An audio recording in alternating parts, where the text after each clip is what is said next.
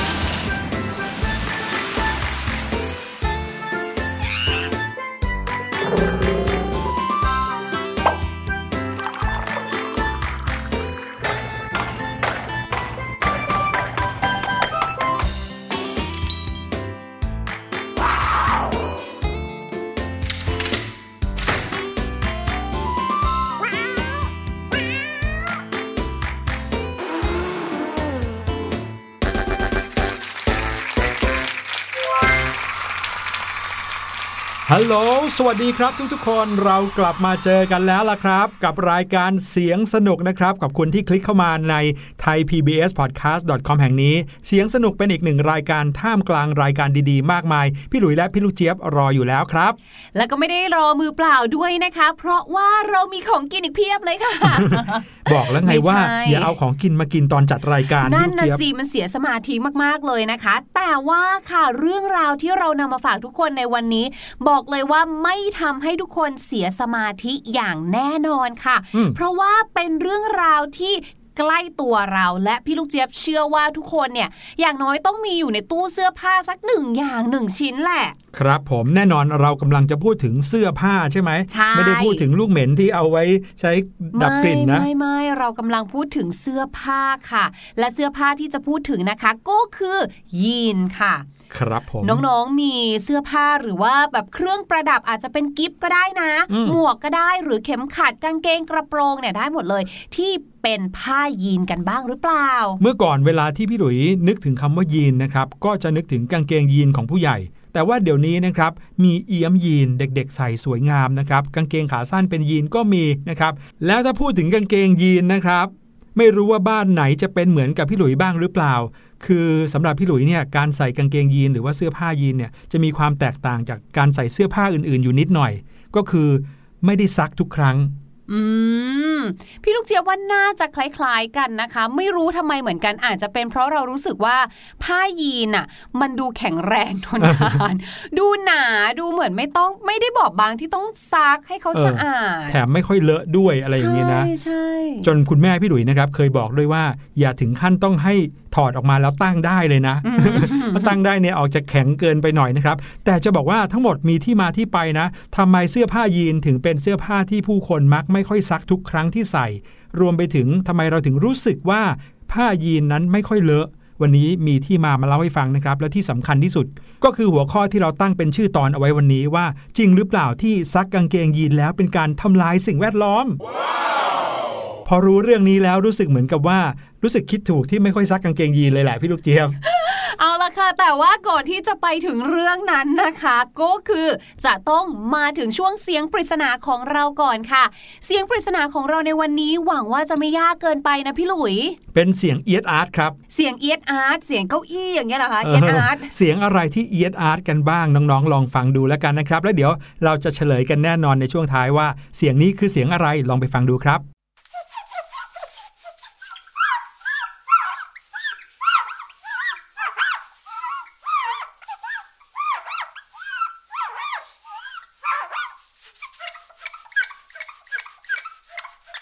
หพี่ลูกเจี๊ยบเนี่ยบอกเลยนะคะว่า ชัดแจ๋วเลยค่ะ อืมเดาถูกแล้วใช่ไหมชัดแจ๋วเออน่าจะตอบถูกกันทุกคนนะครับ นี่คือคำใบ้เลยนะ ชัดแจ๋ว ชัดแจ๋วอ๋อจริงด้วยจริงด้วย ใช่ไหมน้องๆ ลองเดาดูนะครับ ชัดแจ๋วคือคำใบ้จากพี่ลูกเจี๊ยบด้วยครับ แล้วเดี๋ยวเราจะกลับมาเฉลยกัน แต่ว่าตอนนี้พาน้องๆ ไปตะลุยโลกของกางเกงยีนกันดีกว่าครับ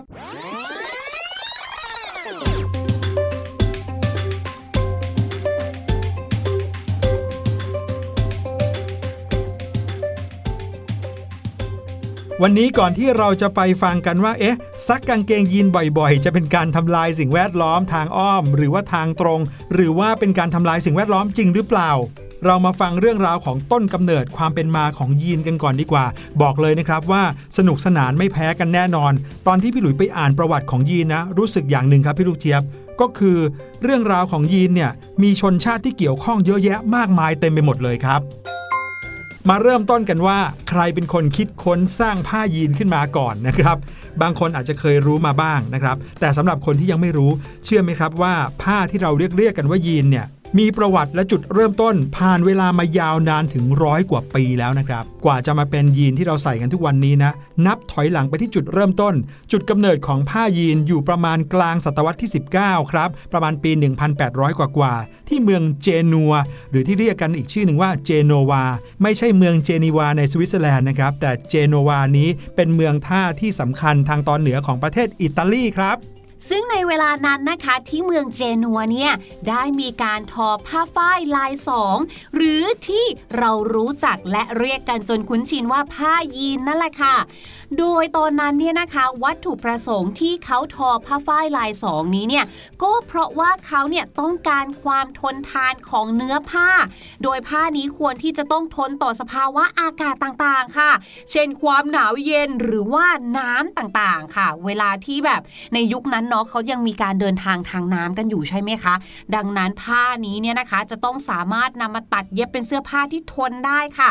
ชาวกะลาสีเรือเนี่ยพอเขาใช้ผ้านี้ในการตัดเย็บสวมใส่เนี่ยก็จะได้สามารถใส่เสื้อผ้าเหล่านี้ได้เนี่ยนะคะ ทนทานนานกว่าผ้าปกติที่ใช้กันนั่นเองค่ะ และในยุคนั้นเนี่ยนะคะเป็นยุคที่สีสันเนี่ยยังไม่ค่อยมีค่ะ ดังนั้นผ้าฝ้ายลายสองหรือผ้ายีนเนี่ยในยุคนั้นเนี่ยนะคะจะมีแต่โทนสีน้ำเงินอย่างเดียว ไม่ได้มีหลากหลายเป็นสีแฟชั่นเหมือนให้เหมือนอย่างทุกวันเนี้ยและอย่างที่พี่ลูกเจี๊ยบบอกแล้วครับว่าในการเดินทางการขนส่งในยุคสมัยนั้นนะครับ มักจะใช้การขนส่งทางเรือเป็นหลัก ดังนั้นการใส่เสื้อผ้าที่ทนทาน แล้วสามารถใส่ซ้ำได้นานๆ เพราะว่าอยู่บนเรือเนี่ยนะคงจะอาบน้ำทุกวันไม่ได้เหมือนกันนะครับ ก็เลยจำเป็น และไม่ใช่เพียงแค่เอาไว้ใส่กันบนเรือเท่านั้นนะครับ การขนส่งผ้าชนิดนี้ออกไปตามสถานที่หรือว่าเมืองต่างๆ แคว้นต่างๆ ก็ใช้ทางเรือเหมือนกัน ทีนี้ทำไมผ้าแบบนี้นะครับถึงมาเรียกว่าผ้ายีนได้ทั้งๆที่เป็นผ้าจากเมืองเจนัวคือเมืองเจนัวเนี่ยคือเป็นเมืองในอิตาลีใช่ไหมแต่คนที่เรียกว่ายีนเนี่ยนะครับ คือคนฝรั่งเศสครับ เพราะว่าเวลาที่เขาสะกดคำว่าเจนัวในภาษาฝรั่งเศสเนี่ยมันสามารถอ่านเป็นภาษาฝรั่งเศสได้ว่าแชนและเขาก็จะเรียกสินค้าต่างๆนะครับ โดยเฉพาะอย่างยิ่งผ้าจากเมืองเจนัวเนี่ยเรียกว่าชีนนะครับ ซึ่งต่อมานะภายหลังก็ถูกเรียกเพี้ยนไปเป็นชองเป็นอะไรอย่างนี้อีกนะครับ แต่เมื่อผ้าชนิดนี้มาถึงประเทศอังกฤษนะครับ ปรากฏว่าชาวอังกฤษไม่ได้อ่านออกเสียงว่าชองเหมือนอย่างฝรั่งเศส คือในภาษาฝรั่งเศสนะครับ ถ้าอ่านเป็นตัวอักษรภาษาอังกฤษจะเป็น J E A N คนฝรั่งเศสอ่านว่าชอง แต่คนอังกฤษอ่านว่าชีน ซึ่งคำว่าจีนหรือว่าจีนเนี่ยนะครับเป็นการอ่านออกเสียงในแบบของอังกฤษของคนอเมริกัน ทีนี้เมื่อนำผ้าชนิดนี้มาตัดเป็นกางเกงครับ แน่นอนเรารู้กันดีอยู่ว่า ถ้าเราเรียกกางเกงเนี่ยเราต้องเติม S ด้วยเพราะว่ากางเกงนั้นเป็นพหูพจน์มีขาสองข้างเขาก็เลยเติมตัว S ไปข้างหลัง J E A N ด้วย ก็เลยกลายเป็น jeans เหมือนอย่างที่เราได้ยินกันมาทุกวันนี้เนี่ยแหละครับ และถ้าเราพูดถึงเรื่องของยีนส์นะคะ อีกหนึ่งเรื่องที่จะไม่พูดถึงเนี่ยเรียกว่าไม่ได้เลยนะคะ ก็คือเรื่องราวของผ้าเดนิมนั่นเองค่ะ D E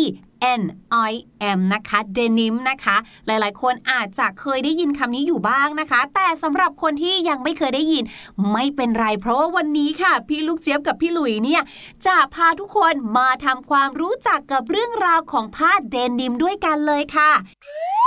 กาละครั้งหนึ่งนานมาแล้วค่ะ มีครอบครัวอยู่ครอบครัวหนึ่งนะคะ ซึ่งครอบครัวนี้เป็นชาวเมืองนิมส์ค่ะ อันนี้ไม่ใช่การ์ตูนแต่อย่างใดนะคะ เขาเป็นชาวเมืองนิมส์จริง ๆ ค่ะ เขาเนี่ยนะคะได้มีการทำผ้าขึ้นมาค่ะ มีการผลิตเลียนแบบนะคะ กับเจ้าผ้ายีนส์นั่นแหละค่ะ แต่ปรากฏว่ามีความผิดพลาดทางเทคนิคเล็กน้อยค่ะ แต่บอกเลยนะคะว่าความผิดพลาดทางเทคนิคนี้เนี่ยนะคะ เรียกว่ากลายเป็นจุดเด่นของเจ้าผ้าที่เรียกกันว่าเดนิมเลยค่ะ เพราะว่าสีที่ได้ออกมาเนี่ยนะคะ เวลาที่ซักไปเรื่อยๆเนี่ย สีจะมีความซีดค่ะ ปรากฏว่าพอซีดแล้วเท่ซะอย่างนั้นแหละค่ะอืมคนก็เลยเริ่มที่จะนิยมนะคะ เพราะว่าหนึ่งค่ะนอกจากที่จะมีรอยซีดหรือว่าความซีดแล้วเนี่ยนะคะ ความซีดตรงนี้เนี่ยจะไปเกิดขึ้นตรงบริเวณที่เป็นรอยยับของผ้านะอืมและข้อดีนะคะของเจ้าผ้าเดนิมเนี่ยนะคะก็คือมีความทนทานคงทนเหมือนกับผ้ายีนเลยค่ะ และในเมื่อผ้านี้เนี่ยนะคะมาจากเมืองนิมส์ใช่ไหมคะ ในภาษาของประเทศเขาเลยเนี่ยนะคะ ตอนแรกๆเนี่ยเขาจะถูกเรียกว่าผ้า search denims นะคะ ซึ่งถ้าแปลเป็นภาษาไทยเนี่ยก็คือผ้า search จากเมืองนิมส์พอเรียกกันไปเรื่อยๆนะคะเขาก็เรียกให้มันสั้นลงนะคะ ก็เลยเหลืออยู่แค่เดนิมเขาก็เลยรู้จักผ้าแบบนี้กันในชื่อของผ้าเดนิมนั่นเองค่ะอืมซึ่งกลายเป็นว่าผ้าเดนิมเนี่ยเป็นผ้าที่ใช้ทำกางเกงยีนซะเป็นหลักเลยเดี๋ยวนี้นะครับอืมโอ้โห ประวัติของเจ้ากางเกงยีนเนี่ย เกี่ยวข้องกับชนชาติหลายเชื้อชาติหลายชนชาติมากเลยนะครับ แต่นี่จะบอกว่ามาเพียงแค่ครึ่งเดียวนะ เพราะว่านั่นคือเขายังใช้กันอยู่ทั่วไปในแถบยุโรปเท่านั้น แต่เรื่องราวที่เป็นจุดกำเนิดของผ้ายีนนะครับหรือว่าผ้าเดนิม ที่ทำให้ยีนเป็นที่รู้จักในวงกว้าง แล้วเรียกได้ว่าเป็นอมตะมาจนถึงทุกวันนี้นะครับเกิดจากชาวเยอรมันครับ แต่ว่าไม่ได้เกิดขึ้นในประเทศเยอรมนีนะครับพี่ลูกเจี๊ยบ ทุกอย่างเกิดที่ซานฟรานซิสโก ประเทศสหรัฐอเมริกาครับ เนื่องจากว่าตอนนั้นเนี่ยก็มีคนเยอรมันมากมายเลย ที่เดินทางมาที่อเมริกาในยุคสมัยที่เรียกว่าเป็นยุคของการขุดทองคำว่าขุดทองที่ว่านี้ไม่ใช่เป็นเพียงแค่การมาหาโอกาสใหม่ๆ เท่านั้นนะครับแต่เป็นการขุดทองในเหมืองจริงๆนะครับและการขุดทองในเหมืองเนี่ยก็จำเป็นต้องใช้ผ้าที่มีความคงทนมากๆครับก็มีผู้ชายคนหนึ่งจากประเทศเยอรมนีชื่อมิสเตอร์ Levi Strauss เป็นไงครับ เริ่มคุ้นชื่อนี้แล้วหรือยังครับมิสเตอร์ Levi คนนี้ อพยพย้ายจากเยอรมนีมาอยู่ที่ซานฟรานซิสโกครับ ตอนนั้นเขาอายุเพียงแค่ 17 ปีเท่านั้น คนอื่นมาอเมริกาเพื่อที่จะมาขุดทอง มาหาโอกาสให้กับชีวิตตัวเอง แต่มิสเตอร์ Levi Strauss คนนี้ แทนที่จะมาขุดทองในเหมืองเหมือนคนอื่นนะครับ แต่เขามองการไกลกว่านั้น เขามองว่าในเมื่อทุกคนก็ต้องเข้าไปขุดทองในเหมืองกันหมด ก็คงต้องการเสื้อผ้าที่ทนทานสามารถอยู่ในเหมืองได้นานๆ และไม่ขาดง่าย เขาก็เลยได้ไอเดียในการเอาผ้าชนิดนี้เนี่ยแหละครับ ไปขายให้กับคนงานที่จะต้องเข้าไปขุดทองในเหมือง ก็เลยทำให้กางเกงที่ทำมาจากผ้าชนิดนี้ ได้รับความนิยมไปแพร่หลายเลยครับ ต่อมาหลังจากนั้นนะคะในปีคริสตศักราช 1860 ค่ะ ก็ได้มีช่างตัดเสื้อคนหนึ่งนะคะ ชื่อว่าคุณเจคอบเดวิสค่ะ ซึ่งคุณเจคอบเนี่ยนะคะทำหน้าที่เป็นช่างตัดเย็บเสื้อผ้าให้กับบรรดากรรมกรค่ะ ซึ่งเขาเนี่ยนะคะก็ได้ตัดเย็บกางเกงที่เรียกว่าไม่เคยมีใครออกแบบมาก่อนเลยค่ะ คืออย่างที่พี่หลุยเล่าให้ฟังเนาะบรรดากรรมกรต่างๆนะคะ หรือว่าคนที่เขาทำงานอยู่ในเหมืองเนี่ยสิ่งที่เป็นคู่มือของเขาเลยนะคะ ก็คือเครื่องไม้เครื่องมือต่างๆ ที่เรียกว่าต้องอยู่ใกล้ตัว เขาก็มักจะเอาค้อนเอยหรือว่าอุปกรณ์ต่างๆ เอยเนี่ยเสียบไว้ที่กระเป๋าถูกไหมคะ ทีนี้บรรดาค้อนเอยอุปกรณ์ต่างๆ เอยที่เขาเสียบไว้ที่กระเป๋ากางเกงของเขาเนี่ยบางทีเนี่ยมันเยอะมากๆมันหนัก ก็จะทำให้กระเป๋าเนี่ยนะคะ ฉีกขาดค่ะ ดังนั้นค่ะ คุณเจคอบเดวิสเนี่ยนะคะเขาก็เลยได้ไอเดียว่าอุ้ยทำยังไงให้กระเป๋ากางเกงเนี่ยมันไม่ขาดล่ะ วิธีการก็คือจะต้องทำให้มุมของกระเป๋ากางเกงเนี่ยนะคะ ที่อยู่ขอบด้านบน น้องๆ นึกภาพออกใช่ไหมคะ กระเป๋ากางเกงของเรา หรือกระเป๋าเสื้อของเราก็ได้ก็จะมีมุมอยู่ด้านบนใช่ไหมคะสองมุม เสร็จแล้วก็จะมีช่องให้เราใส่ของใช่ไหมตรงมุมสองมุมนั้นแหละค่ะชอบขาดอยู่เรื่อยๆ เลย คุณเจคอบเดวิสนะคะเขาก็เลยแก้ปัญหาด้วยการใช้หมุดโลหะสีดำค่ะ เหมือนแบบที่เราเห็นทุกวันนี้เนี่ยแหละค่ะ เย็บลงไปนะคะ ตรงนั้นเลยค่ะ ตรงที่มุมเลยนะคะ แล้วก็เย็บได้ค่ะ เดินได้เนี่ยลงมาตามแนวของขอบกระเป๋ากางเกงอืมก็เลยทำให้ขอบของกระเป๋ากางเกงเนี่ยนะคะ มีความแข็งแรงทนทานมากขึ้นนั่นเองครับผมแล้วก็กลายเป็นสาเหตุที่ทำให้ทุกวันนี้ถ้าน้องๆเห็นกางเกงยีนนะก็จะมีหมุดเป็นหมุดสีดำบ้าง สีทองแดงบ้าง อยู่ที่กระเป๋ากางเกงยีนแทบทุกตัวเลยนะครับ กลายเป็นว่าสิ่งที่เคยออกแบบเพื่อให้เป็นประโยชน์ ทุกวันนี้ก็กลายเป็นแฟชั่นไปนะครับ แต่มีเกร็ดเล็ก ๆ น้อย ๆ ที่น่ารักมาก ๆ เลยนะครับ เป็นความเอาใจใส่ของมิสเตอร์เจคอบเดวิสคนนี้ครับในตอนแรกที่เขาเอาหมุดมาเย็บเอาไว้ที่มุมของกระเป๋าเนี่ยนะครับเพื่อไม่ให้กระเป๋าขาดง่ายใช่ไหมแต่ปรากฏว่าวัสดุที่เอามาใช้ทำหมุดนั้นเป็นทองแดงครับพอเป็นทองแดงเกิดอะไรขึ้นรู้ไหมครับพี่ลูกเจี๊ยบ คนสมัยก่อนที่เป็นคนงานเหมืองเนี่ยเวลาที่เขาจะนั่งพักหรือว่าเขาจะใช้ชีวิตปกติเนี่ยเขาจะนั่งรอบกองไฟ ซึ่งพอนั่งรอบกองไฟปุ๊บ มันก็จะเกิดความร้อนขึ้น แล้วหมุดทองแดงเนี่ยก็นำความร้อนก็เลยลวกเอาที่ตัวของคนใส่ เขาก็เลยเปลี่ยนหมุดมาเป็นโลหะแบบอื่นครับ คราวนี้นะคะก็มาถึงเรื่องของการซักกางเกงยีนกันบ้างค่ะแหมพี่ลูกเจี๊ยบเนี่ยก็เป็นคนหนึ่งนะคะ ที่กางเกงยีนเนี่ยต้องใส่แบบว่า 2-3 ครั้งก่อนถึงจะซักนะคะเออแต่สองถึงสามครั้งเองเหรอครับใช่ค่ะพี่หลุยเนี่ยสองถึงสามสัปดาห์เลยนะ แต่พี่หลุยใส่ทุกวันหรือเปล่า อืมอาจจะไม่ทุกวัน แต่รู้ไหมคะว่าการที่เราเนี่ยนะคะนานๆทีเนี่ยจะซักกางเกงยีนสักทีเนี่ยเรียกว่าเป็นการรักโลกแล้วก็ช่วยโลกของเราอยู่นะคะ คือในกางเกงยีนของเราเนี่ยนะคะ หรือว่าในกระบวนการของการผลิตกางเกงยีนขึ้นมาตัวหนึ่งเนี่ยนะคะ หนึ่งในนั้นค่ะ มันจะมีสิ่งที่เราเรียกว่าไมโครไฟเบอร์หรือไมโครพลาสติกค่ะ อยู่ในกางเกงยีนของเราด้วย ดังนั้นถ้าเราซักกางเกงยีนของเราบ่อยเนี่ยนะคะ เจ้าไมโครพลาสติกอันนี้เนี่ยนะคะ มันก็จะหลุดออกมาด้วยค่ะ แล้วมันก็จะไหลไปนะคะกับน้ำน้ำที่จะลงไปตามแม่น้ำไปที่มหาสมุทรจนตกตะกอนแล้วก็เป็นมลพิษค่ะ บางทีเนี่ยอาจจะเข้าไปอยู่ในตัวสัตว์น้ำต่างๆ ด้วยนะ เพราะฉะนั้นเนี่ยการที่เราเนี่ยนะคะ ไม่ต้องซักกางเกงยีนบ่อยเนี่ยเรียกว่าคือพฤติกรรมของการรักโลกแบบหนึ่งนักวิทยาศาสตร์นะคะ เขาเคยไปศึกษานะคะ ด้วยการนำเศษที่ตกตะกอนอยู่ในแม่น้ำเนี่ยนะคะ ไปส่องกล้องดูค่ะ แล้วก็พบว่า 12-23%ของเจ้าไมโครไฟเบอร์ที่ตกตะกอนเนี่ยมีสีฟ้าคราม มีเส้นใยมีความบิด แล้วก็มีรูปร่าง คล้ายกับเส้นใยฝ้าย พอคิดไปคิดมาโอ้ my god มันคือเส้นใยของกางเกงยีนนั่นเองค่ะที่ผ่านมานะครับ เราอาจจะเคยได้ยินมาบ่อยเลยเรื่องเกี่ยวกับโทษของไมโครพลาสติก ที่อยู่ในแหล่งน้ำนะครับ แต่ว่าวันนี้ไมโครไฟเบอร์ธรรมชาติ ที่ผ่านขั้นตอนทางเคมีอย่างกางเกงยีน หรือว่าผ้าเดนิมเนี่ยก็น่ากังวลไม่แพ้ไมโครพลาสติกครับ เพราะถ้าเกิดว่าลงไปในแหล่งน้ำแล้ว พวกบรรดาสิ่งมีชีวิตเล็ก ๆ อย่างแพลงก์ตอนก็สามารถกินไมโครไฟเบอร์เหล่านี้เข้าไปได้ แล้วก็จะไปปิดกั้นทางเดินอาหารของพวกมันครับ ใช่เขามีการทดสอบด้วยนะคะ ก็คือซักกางเกงยีนหนึ่งตัวดูค่ะ เพราะอะไรเขาอยากจะรู้ว่าในกางเกงยีนหนึ่งตัวเนี่ยนะคะ จะมีไมโครไฟเบอร์อยู่เท่าไหร่ ปรากฏว่ากางเกงยีนหนึ่งตัวนะคะ จะมีไมโครไฟเบอร์อยู่50,000เส้นใยเลยค่ะโอ้เยอะนะ ใช่แล้วครับ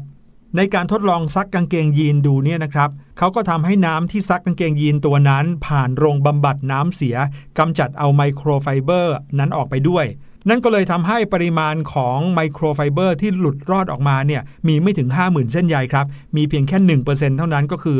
500 เส้นใย แต่ 500 เส้นใยพี่หลุยว่าก็ยังเยอะอยู่ดีนะลองนึกดูสิว่านี่คือกางเกงยีน1ตัว แต่ถ้าบ้าน 100 หลังซักกางเกงยีนหลังละ 1 ตัวล่ะ ถ้าบ้าน 1 ล้านหลังซักกางเกงยีนหลังละ 2 ตัวล่ะ โอ้โห นับกันไม่ถูกเหมือนกันนะครับว่าจะเยอะขนาดไหน นั่นน่ะสิคะแล้วยังไงดีอะถ้าเราใส่ก็คือเอาไปสะบัดแล้วก็ตากแดด ฉีดน้ำหอมอย่างนี้ไหมอะพี่หลุยว่านะ งานวิจัยครั้งนี้เขาอาจจะบอกว่าไมโครไฟเบอร์นั้นมีโทษต่อสิ่งแวดล้อมนะครับ ยังไงซักการซักกางเกงยีนก็คงเป็นสิ่งที่จำเป็นนะ เพราะว่าเราจะใส่เสื้อผ้าโดยไม่ซักเลยก็ไม่ได้ เพราะว่ามีผลต่อร่างกายของเราด้วยสิ่งสกปรกต่างๆ ที่มันติดค้างอยู่ในกางเกงเนี่ยมันอาจจะทำอันตรายต่อร่างกายของเราได้นะครับ นอกจากการซักผ้าแล้ววิธีที่ดีที่สุดวิธีหนึ่งก็คือการซื้อเสื้อผ้าให้น้อยลงนะครับ ถ้าเกิดว่าเราซื้อเสื้อผ้าให้น้อยลง ผ้าหนึ่งชิ้น หรือว่าเสื้อหนึ่งตัวกางเกงหนึ่งตัวที่ซื้อมาใช้มันให้นานขึ้น พี่หลุยว่าก็อาจจะลดขยะรวมไปถึงลดสิ่งที่มีพิษต่อสิ่งแวดล้อมแบบนี้ไปได้มากเลยละครับ ใช่แล้วค่ะ เอาละค่ะตอนนี้นะคะ เดี๋ยวให้ทุกคนไปพักฟังเพลงกันสักครู่ ช่วงหน้ากลับมามีเรื่องราวภาษาอังกฤษจากพี่ลูกเจี๊ยบรออยู่ค่ะ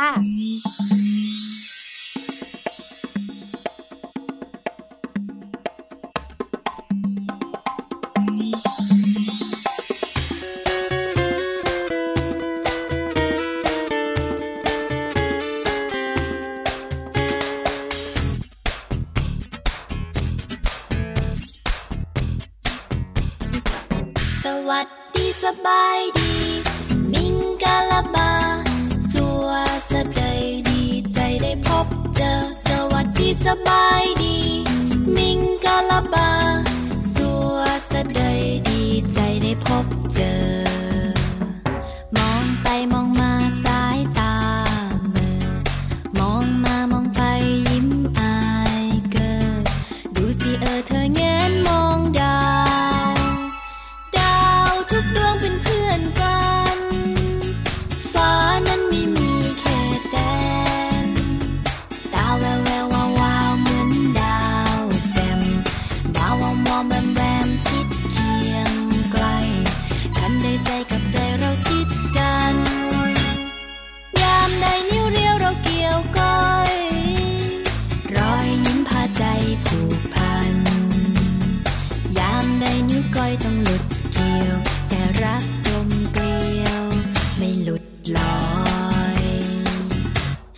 ใจออก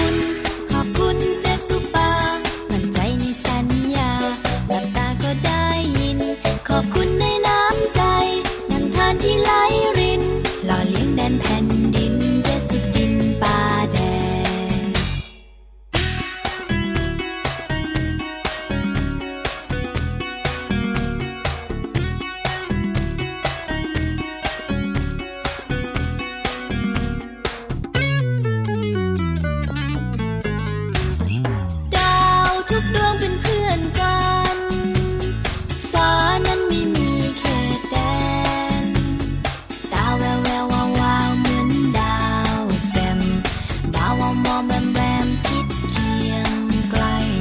ทำได้ใจกับใจเราชิดกัน ยามใดนิ้วเรียวเราเกี่ยวก้อย รอยยิ้มพาใจผูกพัน ยามใดนิ้วก้อยต้องหลุดเกี่ยว แต่รักลมเกลียว ไม่หลุดลอย ขอบใจออก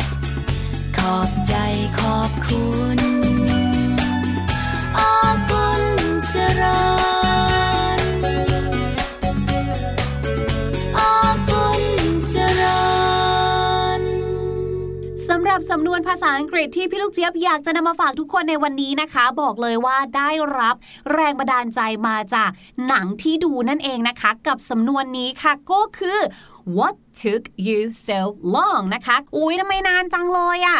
ยกตัวอย่างเช่น พี่ลูกเจี๊ยบเนี่ยนะคะ อาจจะนัดกับพี่หลุยค่ะ โอ้โห นัดกันไว้เนี่ย 11 โมง พี่หลุยก็ยังไม่มาสักทีจน 11 โมงครึ่ง พี่ลูกเจี๊ยบก็เลยถามพี่หลุยค่ะ พอพี่หลุยโผล่มาก็เลยถามว่า หูพี่หลุย what took you so long ทำไมนานจังเลยอะกว่าจะมาถึงเนี่ย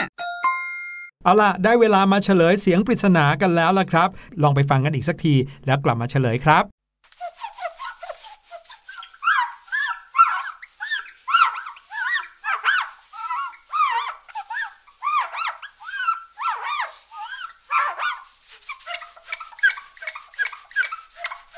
เสียงนี้ก็คือเสียงของการเช็ดกระจกนั่นเองล่ะครับ พี่หลุยและพี่ลูกเจี๊ยบต้องขอลาน้อง ๆ ไปก่อนครับ episode หน้าจะมีอะไรสนุก ๆ มาฝากกันอีก ก็อย่าลืมติดตามนะครับ กดเข้ามาใน thaipbspodcast.com แห่งนี้ วันนี้ลาไปก่อนแล้วครับ สวัสดีครับ สวัสดีค่ะ สะบัดจินตนาการ สนุกกับเสียง เสริมสร้างความรู้ในรายการ